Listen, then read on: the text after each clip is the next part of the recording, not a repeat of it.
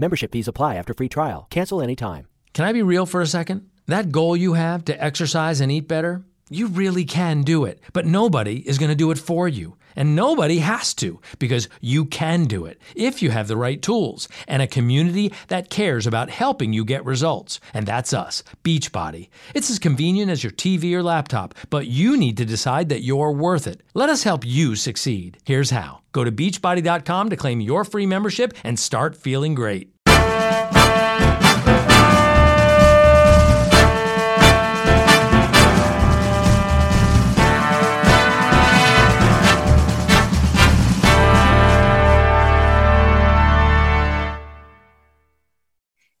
Hey, everybody. Welcome to Big Blend Radio's Military Monday show with Mike Guardia. Mike is a military historian. He's a U.S. Army veteran, an award winning author of so many books I can't count anymore. Uh, he's also one of our Big Blend experts, and I encourage you to go to his website, mikeguardia.com, and also check out his books on Amazon. Uh, but today, uh, you know, we're really excited to chat with you, Mike, and welcome to our new format here. awesome. I know it's great to see you finally. You know, after all it. these yeah. years. uh-huh. um, and Nancy says hi. And normally Nancy's on the shows, but she is doing something with dogs that she's okay. quiet. Uh, but anyway, um, you know, very excited because this is someone we wanted to talk about. Uh, uh-huh. Last year, we were in Lancaster County uh, in Pennsylvania, yeah. in Amish country, and you know, mm-hmm. going checking out covered bridges and everything. But uh, we were at Lancaster Ridge uh, Bed and Breakfast, and Susan Rymel, the uh, innkeeper, said, "Well, you must go to this park and you must go to that park." And we found mm-hmm. it was beautiful. Fall colors were slowly coming in, but she said, um, in, in Ephrata is where she was. Yeah. There was a park, and it was named after, and there's a memorial for Mr. Winters, General Winters, and um, right. yeah, and uh, Richard Davis, known as Dick Winters, and he was an officer in the U.S. Army and definitely a very decorated war veteran. And um, his his mem- he has a memorial inside this park, and mm-hmm. he used to live like when he was a kid, like when he between eight and ten years old. Uh, lived right around the corner from this park, which is also it's got his, his statue. Where the sculpture is actually like the duplicate of the one they did um, honoring him for D-Day and yep. overseas. So it was really cool to see this, but then they also have a memorial trail, which is an old yeah. um, Rails to Trails program, which I'm a huge fan of. Is when they take the old railroads instead of just leaving them derelict, turning them into jogging and biking and cycling trails, and it's just beautiful. So anyway, we had to bring you on the show because you sent us on uh-huh. that story mission to go and right. get well it's it's generals and the generals footsteps um, uh-huh. but i think we're just really doing military history with you no matter what but his, I, I didn't hear, I didn't know about the Band of Brothers, and Nancy and I are probably the only people who don't know, and now we do know. but um, that was a series that um, he, it's his his story. Uh, it there's sure books was. written about him, and then I didn't know this, but it, that also inspired uh, Saving Private Ryan, the movie Saving Pri- Private Ryan. In a lot of ways, yeah. So Dick Winters, uh, he's been an incredible inspiration for a lot of young officers, um, and I think he will continue to be an inspiration for many generations to come. Uh, yeah, and he really embodies the whole warrior ethos and uh, the the attitude and the culture that I think are part and parcel to that point in American history, where you know you had a you had a generation that that grew up in the wake of the Great Depression they were already used to a life of hardship. They were already used to a life where you had to improvise in order to be successful. And uh, really, it was that rough and tumble upbringing, I think, for a lot of young people in America at that time that made them as resilient as they were when they went overseas to fight the Axis powers. And uh, he's uh, just uh, an, an incredible example of what a tactical leader should be someone who is at one and the same time tough as nails, but also has a heart of gold. When we learned about him, our first thought was, oh my gosh, what a connection to Hal Moore, who you've written, right. but now three books on Hal Moore and uh-huh. you know, met him and also, you know, do speaking engagements on his leadership excellence. And um, correct. So uh, when we were getting into his story, Nancy and I were like, oh my gosh, I wonder if they ever met. I mean, I know it's two different wars, right? Because, yeah. you know, Hal Moore's Korean and Vietnam, but this was I wonder if they ever met. You know, uh, that is a good question. And it's not even something that I even thought of until you just mentioned it. But, uh, you know, I can speak to uh, one of Hal Moore's sons. I'm sure that if if anyone knew of a potential meeting between those two, then yeah, it would definitely be one of Hal Moore's children. But uh, yeah, my goodness, if uh, they had met, I mean, just imagine the stories that they would have to share.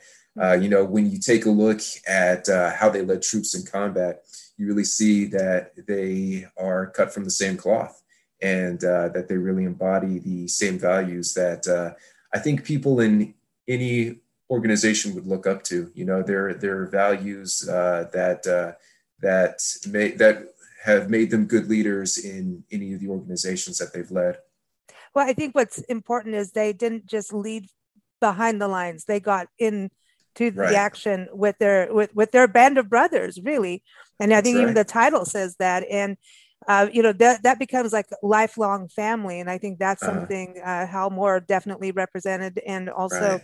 he, it, I bet you they did. You know, Hal Moore went to West Point, and then mm-hmm. he taught at West Point. Um, did, did uh, you know? Uh, it, it, so there was that. He went and did speaking engagements. He wasn't like a teacher there, right? He wasn't a professor mm-hmm. there, but mm-hmm. he did go and do speaking engagements. Um, but did you see that list of you know, all his medals. I mean, right. wow, he needs his own museum. he sure does. Well, I and, think some uh, of his uh, medals are in um, Pennsylvania. I know he lived in Hershey, Pennsylvania, and correct. out there they do have uh, one of the museums have his medals and some of his um, writings, and um, so I don't know, man. We need to. I don't know. I wish we could get them both together, but they're probably talking to each other up there. you know? Oh yeah, yeah. But um, I wanted to touch on him getting into World War II because right. we talk about the draft, and a lot of times, if you even mention the draft in this country, first thing everyone thinks of is the Vietnam War. I think. Right. Um, World War II, from what I've learned about him, he went into he went and you know took the draft instead of going to college mm-hmm. at that time and said let me go in now while i'm really needed and um, got in there and look what he did and he ended up on d-day and he became a paratrooper right was being a paratrooper pretty new at that point or was it, it was. world war one as well it was uh, so the whole concept of airborne infantry uh, was new to american forces in the late winter of 1941 and the early spring of 1942 uh, was a concept, ironically enough, that uh, was inspired by the Germans. In the Wehrmacht, they had their, uh, you know, they had their own elite shock troop forces. And uh, seeing how much these paratroopers, along with the many other combined arms facets, seeing what they had accomplished during Blitzkrieg, really inspired American military planners to take notice. And they said, well, this will help us this will help us achieve victory on the battlefield in a tactical sense by helping us, uh, really by helping us achieve what we call vertical envelopment. So we can take the enemy not only from a frontal position or take them from the flanks, but if we can deliver troops, get boots on the ground, and somehow deliver them from the third dimension, that will make um, our ground operations that much easier. Uh, so you fast forward to about the uh, spring of 1942. This is March April timeframe. Uh, we start putting our own um, our own airborne forces into play. Uh, we start going through the testing and development of said forces in places like Camp Toccoa in Georgia, where we're validating what concepts work with parachutes and what concepts don't. And you have a, a slew of young volunteers from the growing armed forces that are volunteering for this duty and the training was uh, so intense and so rough that only a small percentage made it. You know, you had something to the tune of, you know, several thousand, uh, several thousand volunteers who would start the airborne training in the spring of 1942, but by the end of the summer, maybe 1,800 had made the cut. Wow, wow, that's that's. But you think about it, like, would yeah. would you do it? I know you you went out in tanks. You know, that's uh-huh. that's to me that I know it's not a submarine. We've talked about that, but still, right. it's a land submarines. Yeah. But you know, going out in a you know and saying, okay, we're going to drop down from the sky behind enemy uh-huh. lines. I mean, the training of that had to be like intense, but that had to be so scary to I mean, how close do you get to your band of brothers? Or are you out in the field on your own, you know, going, uh oh, now what? Where am I? well, yeah, the, uh, I, I have to say the airborne training, at least from what I have experienced of it. I mean, I went to airborne school where okay. it was a three week course where you learned to make five qualifying jumps.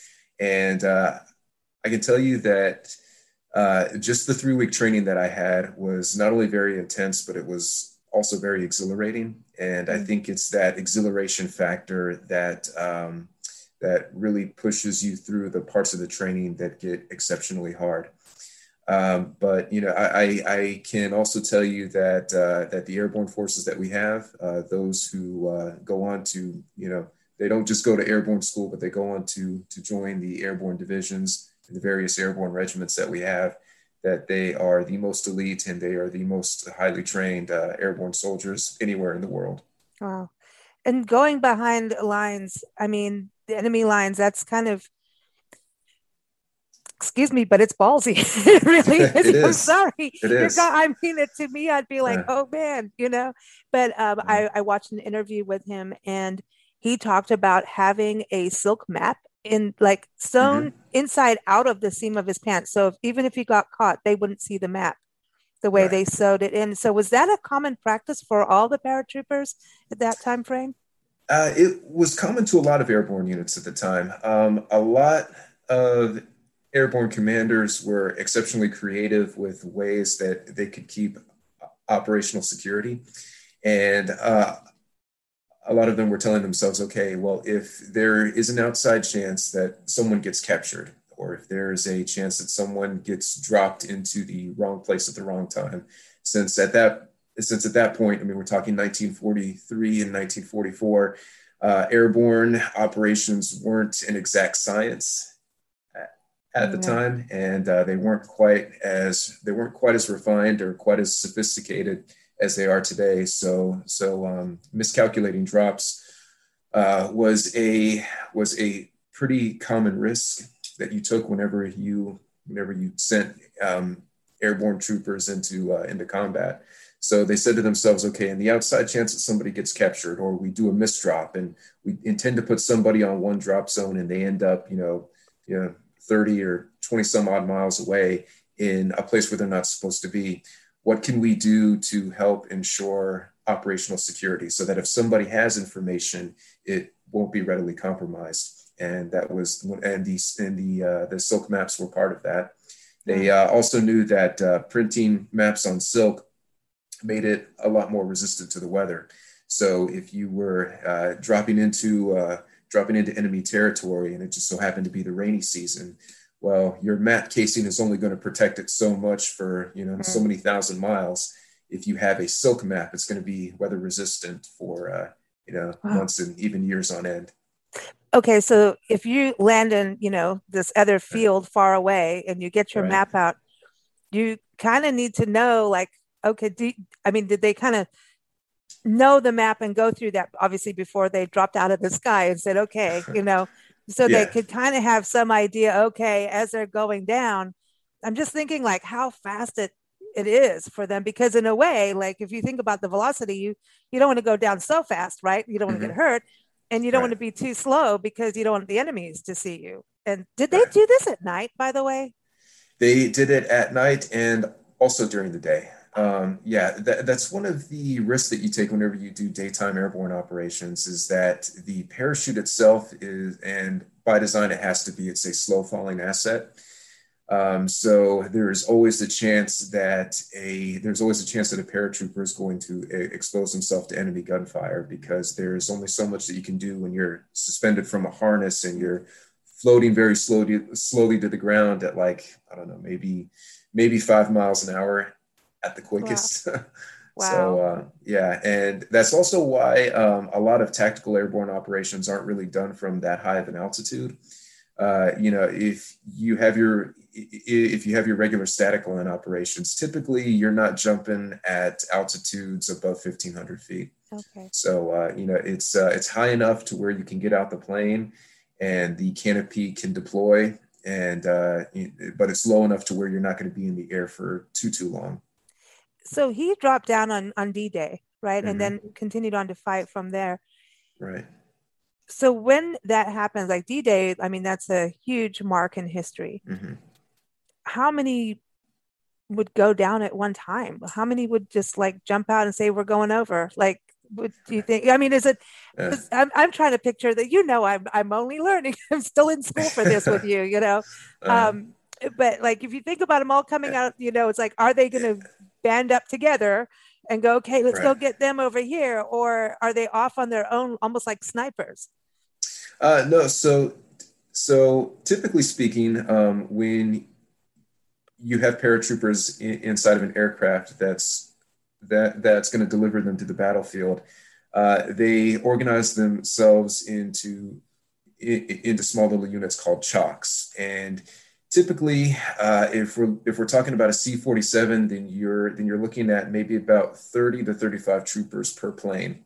And uh, yeah, and uh, what they'll do is they'll line up along the inside fuselage of the plane that's going to deliver them to the battlefield, and then and then once the indicator light on the inside of the fuselage goes from red to green, that's the signal for everyone to start jumping out. And then they file out one by one. And there's enough of a uh, timing separation so that two canopies don't get tangled up. And then once everyone has arrived on the drop zone, typically what you'll do is you'll have a chalk leader who will have some kind of predetermined comms with another chalk leader to say, hey, we are at this position on the drop zone and then you'll have the platoons, companies, and even battalions start to consolidate at all these predetermined areas that are either going to be very close to the drop zone or maybe two to three miles out. Wow, wow. And you think yeah. about like, isn't it World War One when we really started getting into air combat, you know, and to right. World War Two, here we are dropping out of the sky. So yeah. the you know when you think about the pilots we've talked about um, in the books uh-huh. that you've written, you know, like talking about yeah. the F-14s and um, uh-huh. all of that. So they have to learn all of that, don't they? Well, they have to learn a little bit of it. Um, you see, every pilot, uh, every pilot, he's going to do something uh, that that that's called survival, evasion, resistance, and escape training, or SERE for short. And it's essentially a course that gives him or her a foundation to what they need to do if ever they need to bail out of an aircraft and if they find themselves in hostile territory how they can survive and how hopefully they, they can make their way back to friendly lines. Mm. So I, I am just fascinated about it because it's just yeah. it it is crazy and just like hey we're just gonna come out you know and listening to him talk about this he's just like yeah. yeah, yeah that's what we did man. Like no way. Um but he also went on to fight in Belgium France Germany um sure did. but then later helped actually you know there's that i mean if we look at right now in this country we're like pulling out of afghanistan right and everybody has mm-hmm. different opinions of that. Um, pulling out of a region and and going from okay we're in war to not out of war. It's not like okay now we just quit and walk home. That's that's a different deal. And he kind of right. helped in that effort didn't he? Kind of that that balance part. Right right. He did. So um probably one of the more heartrending aspects of his duty after the uh, after actual combat operations had ended um, was not only uh, to establish a uh, security force within the immediate area of where his of where his unit was, but uh, also having to um, also having to shore up some of the refugees from the concentration camp in Landsberg, where his unit uh, where his unit um, ultimately ultimately discovered many of the Holocaust survivors. Um, as a matter of fact, if you look at, I believe it's episode nine in the Band of Brothers series, it goes into great detail of how Dick Winter's unit, Easy Company, first of the 506, came upon a concentration camp, and that was the uh, that, was their introduction to the broader concept of the Holocaust. Since prior to this point, they had they had no idea that any of this was going on. So they not only had to process those refugees, they had to hear those horror stories of what had happened to them simply by virtue of being Jewish. And, you know, not only come to grips with that, but also, you know, make sure that they receive the proper medical care and also interrogate a lot of local civilians as to what this, you know, what, what was this death camp? What was this labor camp? You know, what is this whole concept of putting people in striped pajamas and sewing a Star of David on their chest? Oh man, I can imagine that. I mean, not knowing. Mm-hmm. So then you're right. telling, you know, hey, your leaders about like, excuse me, this is what's happening. Right. You know, going through that part. And so mm-hmm. that's kind of I don't I find it interesting about what's happening now. How we, you know, just it's it's fascinating just uh, with Afghanistan right now about right. you know what's what's going on and now the Taliban mm-hmm. and I, uh, I mean I, I I can't speak on it but I find it like I read, you know, you read and listen to right. so many reports, you don't know who, what to believe anymore. like, what was it right, right, or wrong? You know, right? You well, know, it's hard. Yeah, it, it's it's always hard trying to secure the peace after the fighting stops, and you know, it, and for that matter, it's even hard to it's it's also pretty hard to determine when the fighting does stop, mm. because in the traditional concepts of warfare, you don't stop until your enemy has decided that he's done until he's decided that he doesn't want to carry on anymore. And in the case of World War II, there was a, a definitive endpoint. You know, we got closer to the goal line when Adolf Hitler committed suicide. And then we had an official drop dead date when his second in command ordered the German army to surrender. Mm-hmm. So for that point, at that point, it was very easy for us to determine when the conflict stopped. And I also think, I also think, given the um, given the geopolitical context of the time, it was a lot easier to secure the peace afterwards hmm. because you know we all knew who the aggressor was. We all knew that uh, it was a it was a faction that was controlling this particular country in this particular part of the world. Uh, everyone knew who the winner was and who the loser was. And there was a party of winners that could invest their resources into rebuilding this country into a post-war state mm. that would not cause trouble again in the same manner that it had in 1938. Mm. Uh, you know, here in Afghanistan, we have an entire different construct. You know, we have a culture that is so radically different from our own. Uh, you know, when we were fighting uh, when we were fighting the Nazis in World War II, there was a little bit of com- there was a little bit of cultural compatibility there, simply because you know it was uh, it was well essentially it was part of Western civilization. So we had some commonalities there. Here, the you know here the uh, the culture is different, the ethnicity is different, the religion is different, and you know if you take a look at not only Afghanistan but the Middle East as a whole, uh, stability has been the exception there. It has not been the hmm. rule, and there are as many reasons out there as the day is long for why that region has not been stable but uh, it was never going to be as clear cut defining the peace and securing the peace in Afghanistan as it was in right in, in Nazi Germany, you know, 70 almost 80 years ago. Right, and I think it, it was and it was a world war like everyone right. coming together a little bit mm-hmm. more you know and i think that's but it's interesting to me going back to dick winters um, here he was fighting and doing this and then trying to you know finish the peace part and mm-hmm. then he had other things he wanted to do before he got drafted or accepted the draft and went you know he was going to go to college and everything and he ended up doing a lot of business in fact i think he was taking like the byproducts of chocolate and selling them to right. farmers or something i'm like you're giving pigs chocolate i don't know but anyway um, but hey hershey's pennsylvania but um, uh-huh. so he did have a business career but basically the military and, and the government, you know, the greater government wanted him to continue on. And he did. Right. Right. So um, he w- was actually pretty lucky in the sense that he finished college about six months before Pearl Harbor started. Um, and uh, he, he was one of those who enlisted shortly before Pearl Harbor. And, uh, you know, he, was able to earn an officer's commission and uh, did exceptionally well. But as as time kept dragging on, you know, he uh, he found himself at a crossroads. He said, "Okay, well, I can either stay in the army, which he very seriously considered doing at one point, or I can get out." And uh, you know, he he ultimately he, he ultimately elected to to become demobilized mm. and return to civilian life. Uh, but he was reactivated during the Korean War, and uh, that was that was the one where he really dug his heels into. And if you take that in context with everything that he had seen as a combat leader in World War II, uh, he had every right to tell the army, "Hey, no, I've seen enough of combat. I've seen enough of war. Uh, you know, you guys had me for the better part of four years when I was fighting the Nazis in Europe. I really don't want to do this again." Mm. So, and as a matter of fact, when he got reactivated, um, he took some time out of his schedule to go to uh, to go to Washington D.C. and speak to General McAuliffe, who had once upon a time been the commander of airborne forces. And he said, "Look, General, you know everything that I did when I was in the 506 in Europe. You know about the uh, you know about the uh, you know attacks on uh, Brecourt Manor. You know about the battles at Carentan. You know about uh, you know about everything that I did in the broader context of Operation Market Garden. I've really seen enough of war at this point, and I don't have a, anything else to prove. Is there any way that I can just not do this?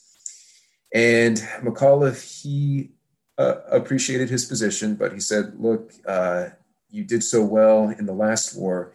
You could at least be of some value to us in this war. So he then got orders to the 11th Airborne Division, which at that time was down at Fort Campbell, Kentucky. And uh, uh, Winters, his first assignment therein was to be a plans and training officer, mm. but uh, the uh, the job was probably the worst example of a mind-numbing, busy work, bureaucratic post that you can imagine. And he he volunteered for duty with the Rangers. And by God, he was prepared to go overseas and fight the communists as a ranger. And at the 11th hour, I think he was either at Fort Lewis or it could have been Fort Ord. I don't remember which, but he was preparing to uh, go overseas when it was brought to his attention that there was a clause in the, um, in, in the personnel law that was governing how officers could deploy. They said if you were a prior commissioned officer in World War II and you had combat experience in World War II, you can resign your commission by this effective date and you can go back to being a civilian if you want. Awesome. And, and he took that.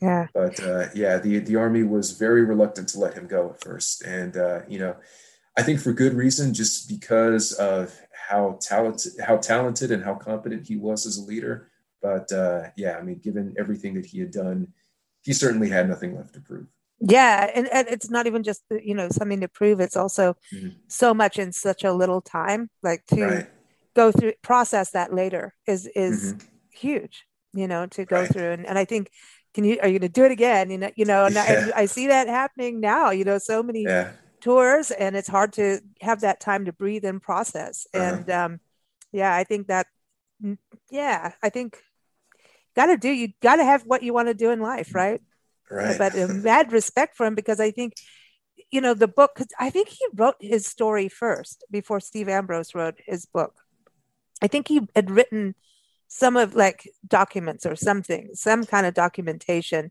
um, before the the original book that inspired Band of Brothers came out.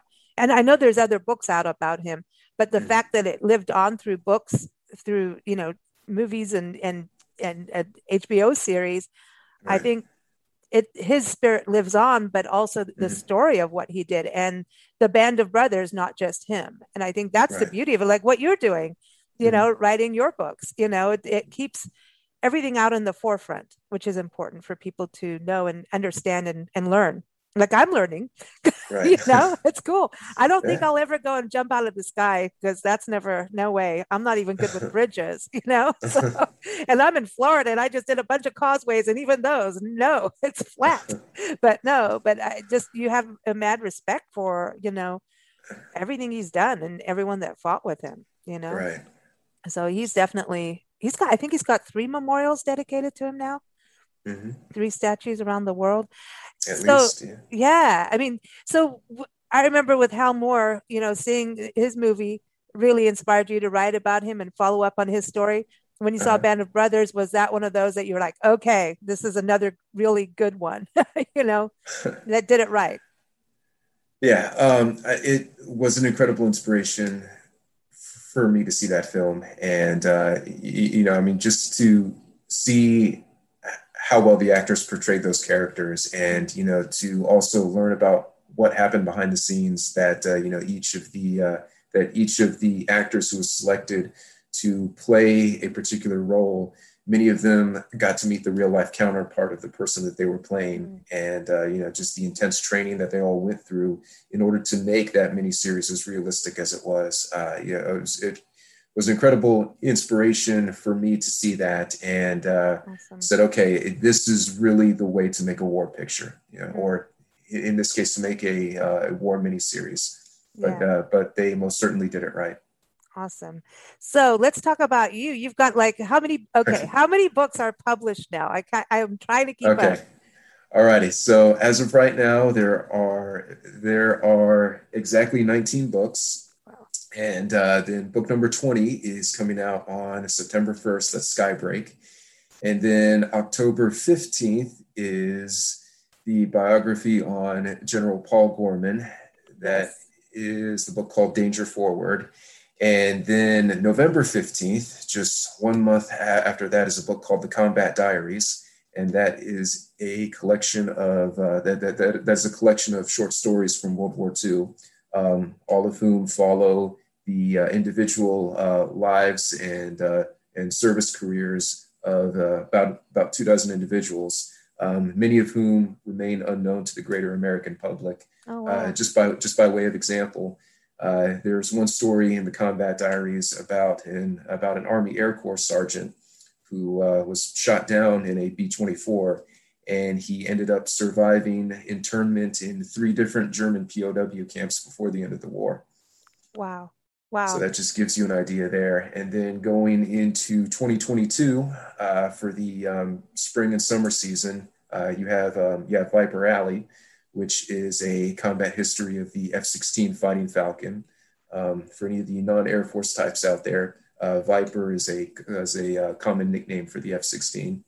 And then after that, um, shifting my focus back eastward across the Iron Curtain for a book called Red Bandit, and that is a uh, combat history of the MiG 29 you've just been leading such a slow, boring life, Mike.